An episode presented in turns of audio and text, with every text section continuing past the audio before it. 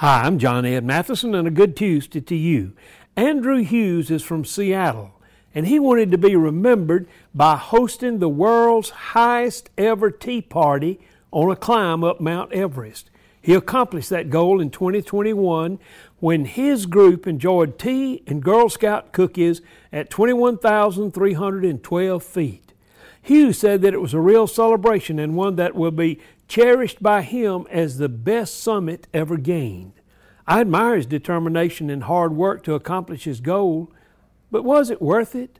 Are there some better goals that he could have selected that could have made a bigger difference in the lives of other people?